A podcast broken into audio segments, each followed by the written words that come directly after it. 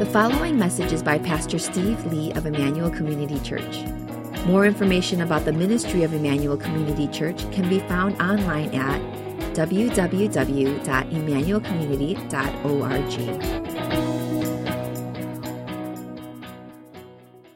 Let's take a look at the text. It's going to come out of Luke chapter twenty, verses forty-five to chapter twenty-one, verse four. And the title of the message is the widow's uh, the widow's offering. So we'll go ahead and take a look at that first, and then we'll. I want to say a few things about the preaching schedule before I get into the actual sermon itself. And it reads, "And in the hearing of all the people, he said to his disciples, 'Where are the scribes who like to walk around in long robes and love greetings in the marketplace and the best seats in the synagogues and the places of honor at feasts, who devour widows' houses, and for a pretense make long prayers? They will receive the greater condemnation.' Jesus looked up and saw the rich putting their gifts into the offering box. And he saw a poor widow put in two small copper coins. And he said, 'Truly I sit, I tell you, this poor widow has put in more than all of them. For they all contributed out of their abundance, but she out of her poverty put in all she had to live on.'" Let's pray. Lord, we come before you in worship of your word, uh, before you, a worship of you through your word at this time. And so we ask for your word to speak truth into our lives, into our hearts, and give us the teachability, the humility, the receptiveness that we need to take your word, your truth, into our hearts and receive it, so that we would be like that good soil that would bear much fruit by the way that we obey your word and honor it. And so open our eyes to see the meaning of this widow's gift, the widow's offering that she gave that day, and help us to understand what its meaning is for our life. For we pray these things in Christ's name. Amen. I wanted to c- clue you in a little bit into what's happening with the preaching schedule, because uh, May and June are going to be a little uh, all over the map in terms of my availability and what's going to happen here Uh, at the I C C pulpit. Um, next week, next weekend, our firstborn child, uh, Joy, she's graduating from college. I, I can't even believe that I'm saying that, but she is actually graduating from U of I next year, and so our whole family will be going down there to celebrate her graduation. So uh, our brother Mark Rowe, who's one of the pastoral staff at Harvest, will be preaching here on uh, that Sunday. And so the following week, I will be preaching, but then toward the end of May, I'm going to actually be traveling to Indonesia, where I'll be speaking at a retreat there. And so on May twenty-ninth, uh, Pastor Peter will preach, as well as my brother Dave will come and speak on that following weekend as well. And then on June twelfth, we have our graduation weekend, and so Pastor Eugene, our youth pastor, will be giving the message on that special service. And then at the end of June, I'll be speaking at our Sister Church Harvest uh, retreat, and so Pastor Peter will preach once again. And so just to sort of let you know that there's going to be a little bit of uh, in and out for me in the pulpit during these next couple of summer months, okay? Let's actually now jump into the text for this morning. Uh, and I want to start by simply saying this. For those of us who've grown up in the church, which is probably many of you, I think there's real danger in the stories in the Bible being so familiar to us that the familiarity itself causes a certain blindness that prevents us from truly understanding. And this story of the widow's offering is one of those kind of stories, I think. It's one of the earliest stories that I remember being taught as a young kid growing up in church in the Sunday school. And the way I remember it from my childhood is that the Sunday school teachers would always talk about how, um, you know, even when you give a quarter in your offering plate as a, as a little child, that God can take that quarter and he can multiply it in some awesome ways, just like this widow, who Jesus acknowledged, he said, gave a lot. And I remember it was always accompanied by this illustration that the Sunday school teachers used of how there was once, I don't know if this story is true or not, I actually, I'll, wanted to do research as an adult to see if I could really get down to the historical truth of it. But there was supposedly this boy, young boy, who like gave a dime or a nickel or something like that for this church project that was going on. And somehow uh, everyone laughed at the kid because they looked at, oh, how cute, he's giving a nickel for this project. And apparently some millionaire saw this gift of this little child, and out of that inspiration of seeing that child give, uh, gave like millions of dollars to complete the project. And so the idea was that this little boy's offering was multiplied exponentially by God because of his faithfulness in giving. And as a little boy hearing that story, I remember always thinking like, I wonder if God will do that one day with my quarter that I put in the offering plate, that some millionaire is going to watch me put it in one day and then give loads and loads of money to the church, inspired by my little act of obedience. Um, I don't know, the story of this widow's offering, it is often portrayed as a very beautiful and inspiring picture of sacrificial giving. But I want to argue that if you really look underneath the bones of this story, there's a lot here that should actually probably disturb us a little bit. Uh, let me just highlight a couple of those issues that I see problematic with this story.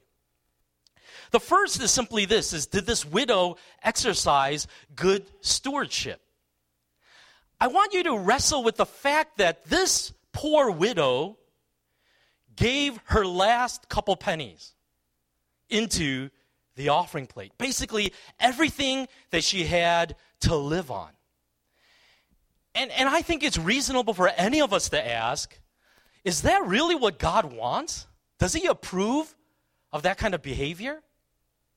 Uh, wouldn't it have been more responsible for that woman to save those last two pennies she had and actually buy some bread so that she could feed herself, rather than putting it into the offering plate? Isn't it almost irresponsible or reckless of her to do this?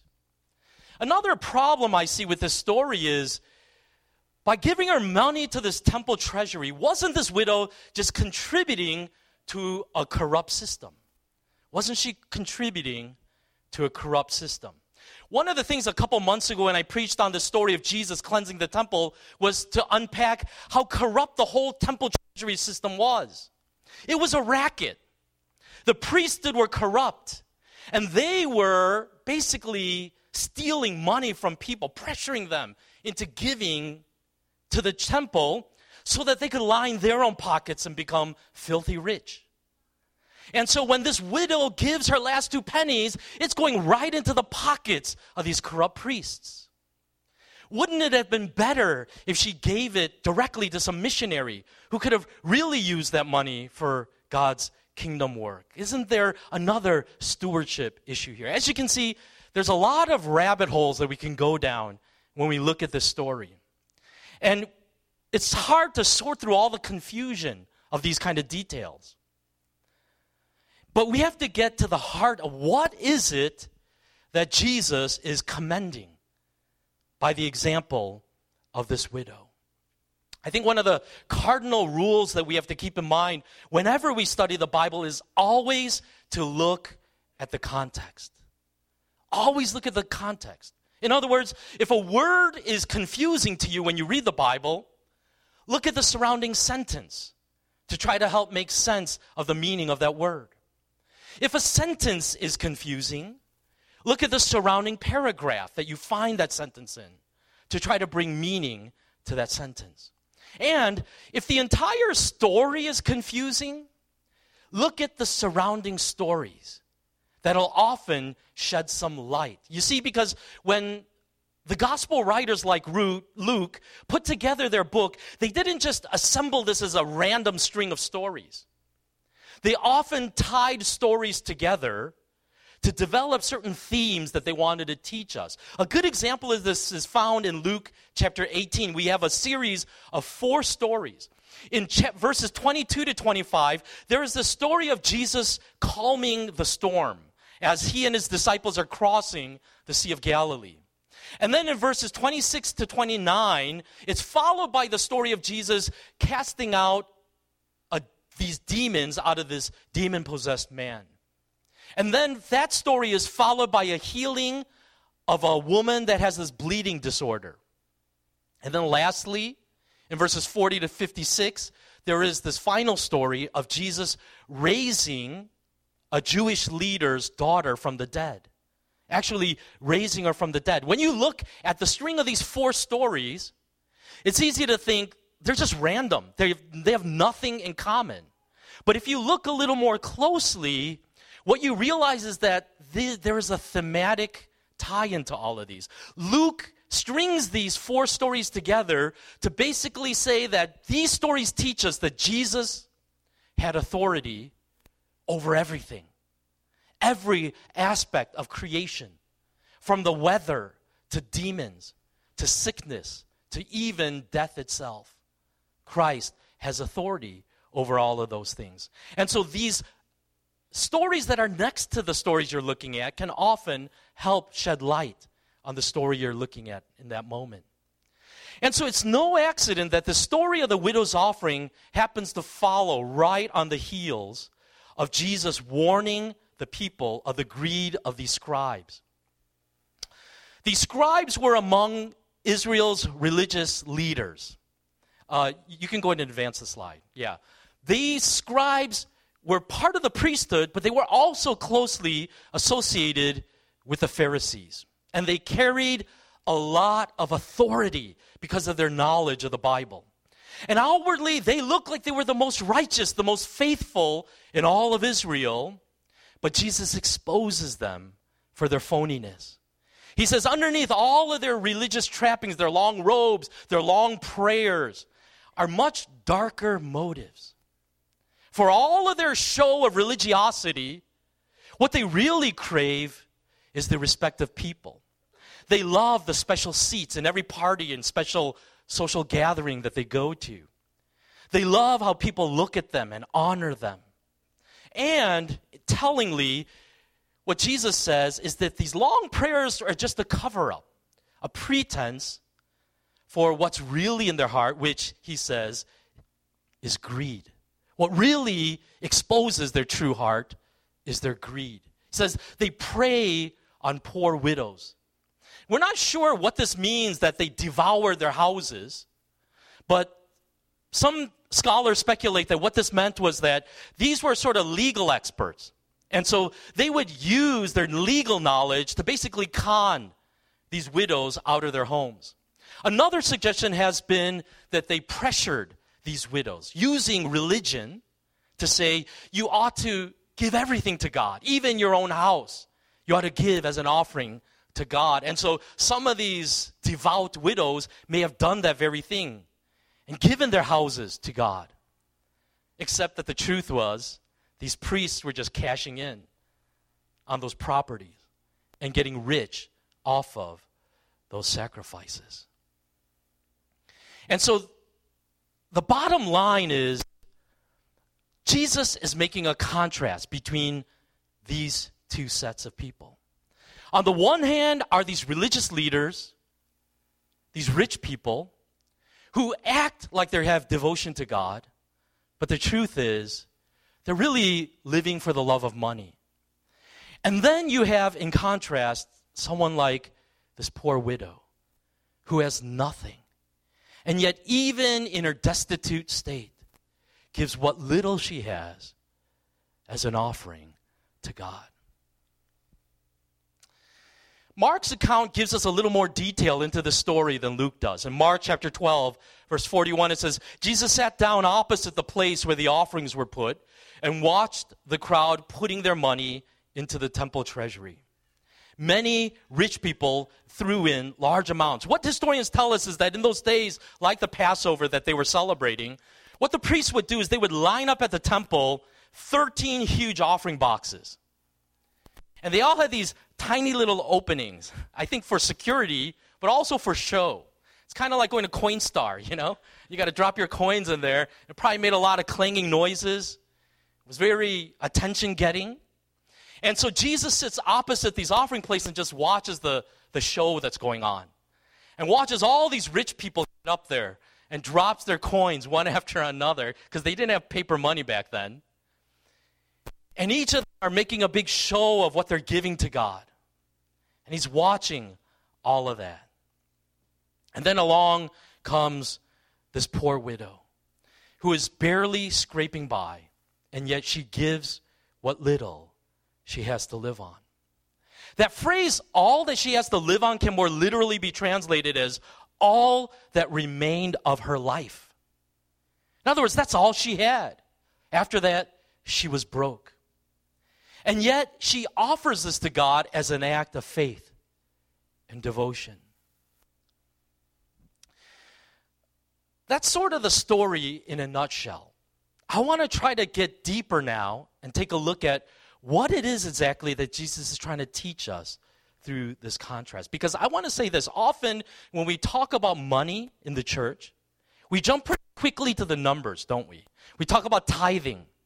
We talk about generosity. We talk about giving percentages, about how much you can spend on your on your house or on a car, or whether it's biblical to save for retirement. But what Jesus does is whenever he talks about money, he always addresses the heart. He always addresses the heart. John Piper says, "The currency itself is not the issue we must wrestle with. There is something much more foundational, something far deeper than wealth or poverty, far deeper than greed or generosity. In sum, then, money is one cultural symbol that we use to show what we value. It is a means by which we show where our treasure is, who our treasure is.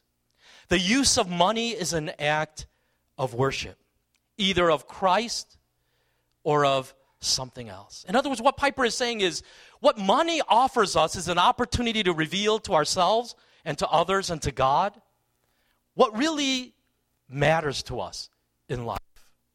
It, in other words, exposes our heart. What we really love, what we really trust, because that's where your money is going to go. That's the implication of Jesus exposing these leaders, saying it looks like they're devoted to me, but the truth is they're devoted to money. They devour widows' houses. Romans chapter one, verse twenty-one to twenty-three says this, "For although they knew God, they neither glorified him as God nor gave thanks to him. But their thinking became futile and their foolish hearts were darkened. Although they claimed to be wise, they became fools and exchanged the glory of the immortal God for images." That's the key. They exchanged the glory of the immortal God for images. Saying, we knew better. We had a revelation that God is the one to be worshipped. He alone is the one that is worthy of that devotion, but in our twisted, sinful hearts, what ultimately ended up happening is we fell in love and began to worship substitutes, cheap substitutes, images, things that seem to promise the same things that God promises. And the truth is, the way to get those things is money. This is the truth that lies at the heart of all of our struggles with money. Tim Keller says, "A counterfeit God is anything so central and essential to your life that should you lose it, your life would hardly feel worth living." I want to ask you that this morning. What would that be in your life? That if you were to lose it, you would pretty much say, I don't even see what the point is of going on. This life wouldn't even be worthwhile. I think, frankly, I might even become suicidal if that were to be taken from me. Because the point of Romans one is that reveals what your God is, what you really worship in your life. A woman once wrote to John Piper to confess uh, an addiction to online shopping. And so she said, you know, I'm materialistic, I admit it, and I don't know how to fix this addiction that I have. And in his blog response, uh, he wrote his own confession and his struggle with materialism. And he wrote, I've tasted enough of what you're talking about, Megan, that's the girl that wrote to him, uh, that I think I can speak with some sense of empathy. Even though for me, the temptation is almost entirely restricted to books. You get a sense of what a nerd he is, you know. Um, I love to look at books online. It gives me pleasure to click on the purchase of a book. And when the box shows up in the mail, I'm sure I feel some of the same pleasure that you are talking about. So I have to guard my soul here. These are very treacherous waters we are swimming in. As I have tried to analyze my own heart and read about the experience of others and look at the way things are marketed to us, it seems to me that the pleasure arises mainly from the elusive sense that buying and receiving things is life-giving or providing a sense of empowerment. When a book arrives, for example, there is the amorphous, euphoric sense that life will be better for me. My knowledge will be larger. My influence will be greater. Some of my weakness and limitation of ignorance will be overcome. In other words, there is a sense that somehow my life will go better and I will be a stronger, capable person. As Piper rightly identifies, what all of these things that we have are in common, whether it's books or anything else, is that the things that we long for that we purchase through money are not just casual interests or passing hobbies. As he says, the truth is, if we're really honest with ourselves, is they are life-giving. They are life-giving. When I buy these things, when I purchase them, it gives me a boost, a sense of worth, a sense of joy that makes it worth living another day. Makes me feel happy inside.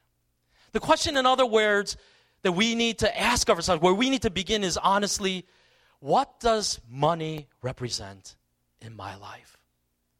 What does it represent for me? Yes, they're stuff, they're things. But what do these things represent in my life? What are the promises that this stuff holds out for me that I'm so desperate for? Is it security? Is it hope? Is it happiness?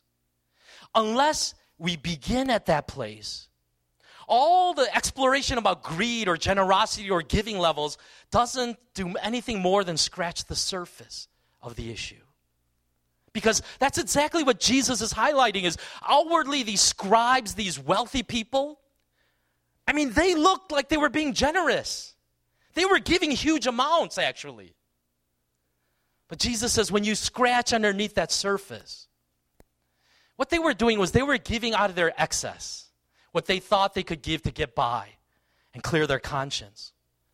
But the truth is, they were living for money. It's interesting, when I read Piper's confession, I actually felt a lump in my throat because I felt actually very guilty because I have often those same feelings about books, okay? Uh, My personal library is huge, okay?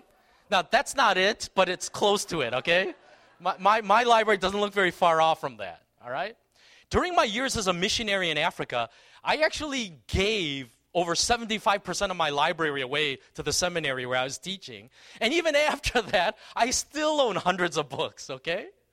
Now, listen, there is no doubt that these books have been used for good, okay?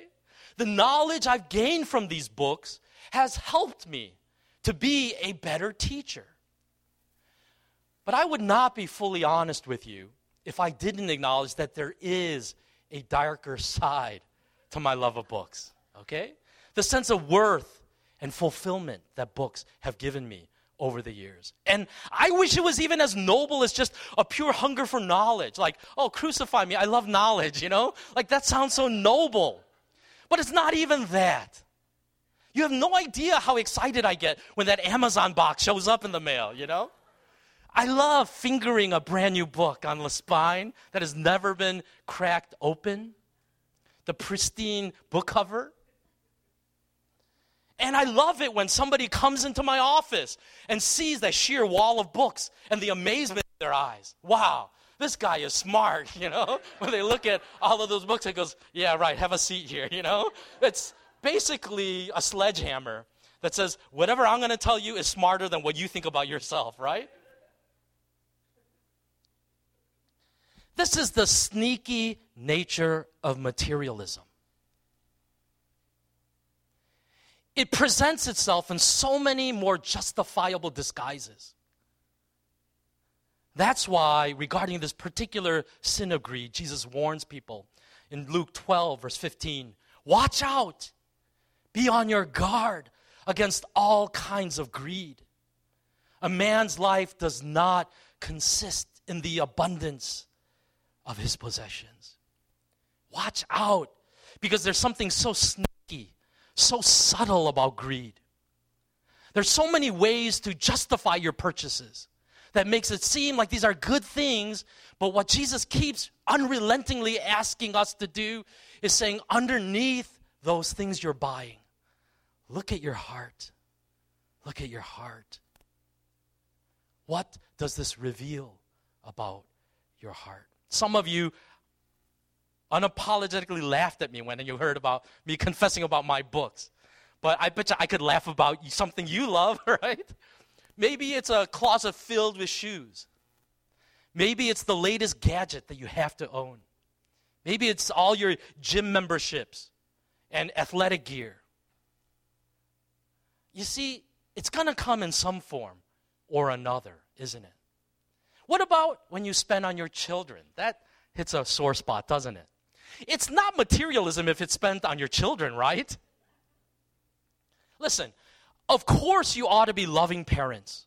And as loving parents, you ought to take care of your children.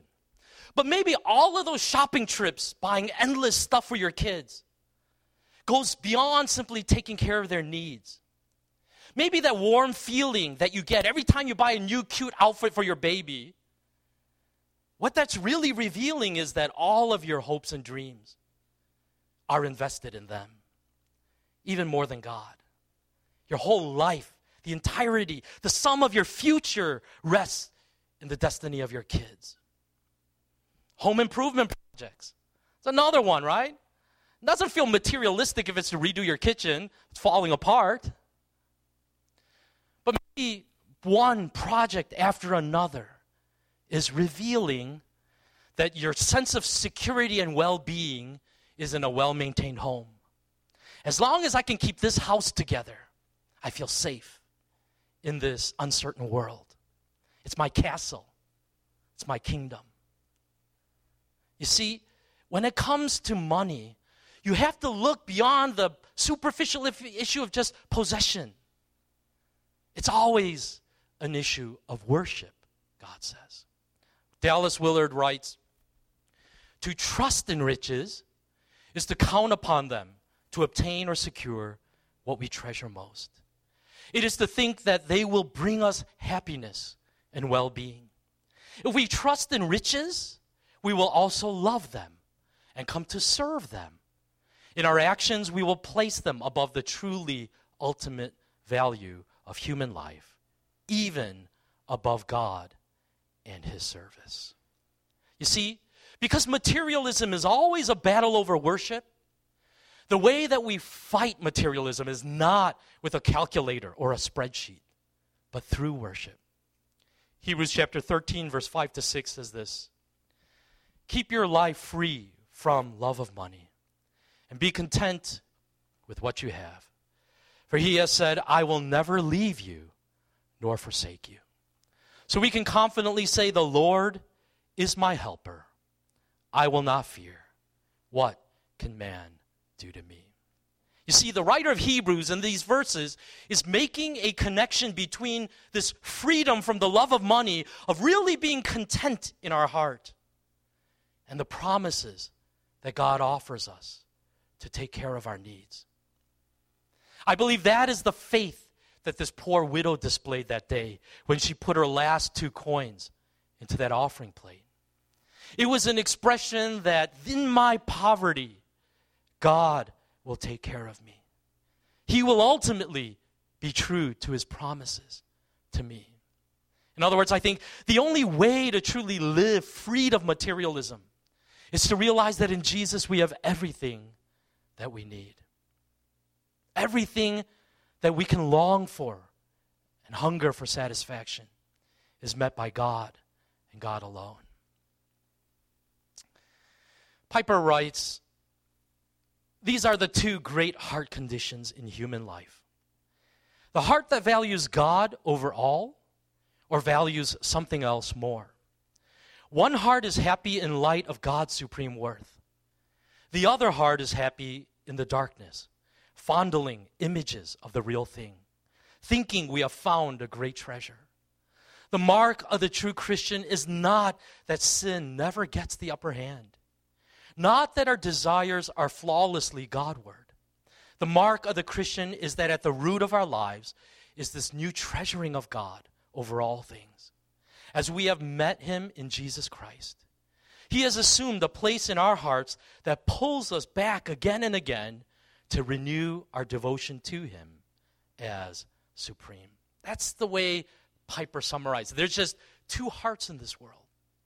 Hearts that have discovered that God is all that we need, and hearts that are still searching, still looking, still trying to find the answer for the emptiness that is inside our souls. So that's the bottom line of materialism. And the only freedom from this love of money is to discover there is one that is more satisfying than all of the things that money can buy. Without that experience of God in our life, there's no way we can model after this poor widow and be this kind of sacrificial, generous giver for his work. First Thessalonians, I'll just close with this. First Thessalonians, uh, First Corinthians chapter three, verse twenty-one to twenty-three, Paul says this amazing truth.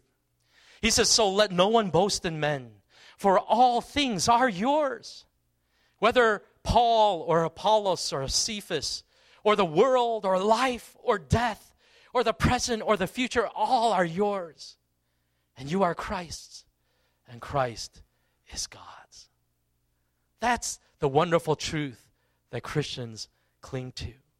Everything is yours already in Jesus, because everything belongs to your Heavenly Father.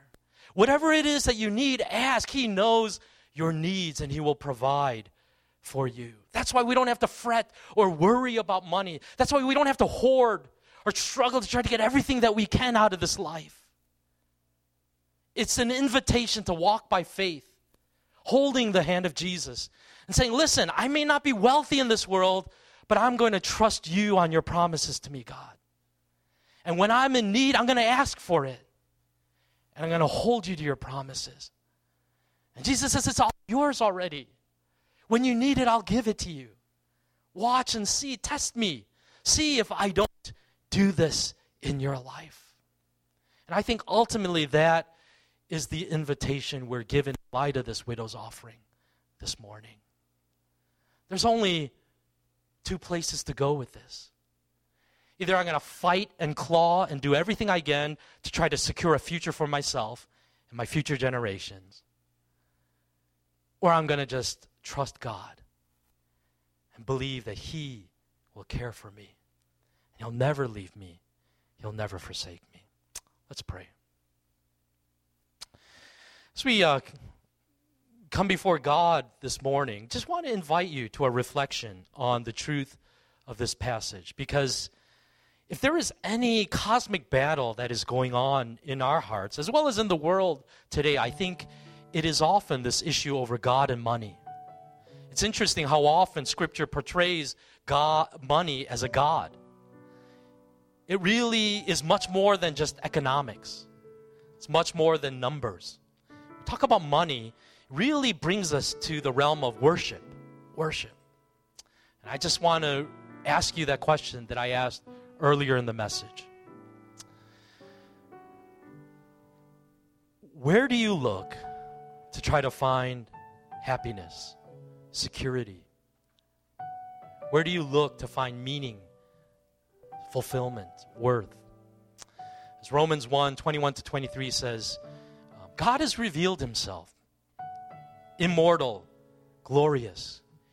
And yet, because of our wayward hearts, we've chosen this willful blindness to that glory, his worth, and instead have chosen to follow cheap substitutes, counterfeit gods, as Tim Keller says, that can never satisfy.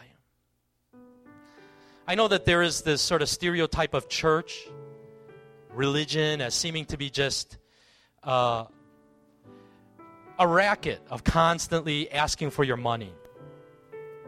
And the truth is, there's a reality to that.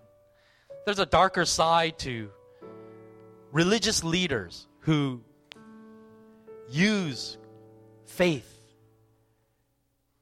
to feed their soul-starving craving for money. But when we really look at what Scripture teaches us, what we find is a very different picture of hearts that are truly freed from this bondage to say, you know, money isn't everything. Money will not be my God. There's only one in this world that will take care of my needs and meet my deepest longings. And to Him, I want to surrender everything. And out of that flows a life of sacrifice and generosity, but it's also not a life of just knowing misery and poverty. It's a life of riches and joy and that surrender. My prayer is that you would receive that invitation that God gives to you to not make money your God, but make Christ alone Lord of your life, because He's the only one that will prove to be true to the very end. Would you just pray and meditate on that truth for a couple of minutes as our worship team comes to lead us in a time of response through a couple closing songs? Let's pray.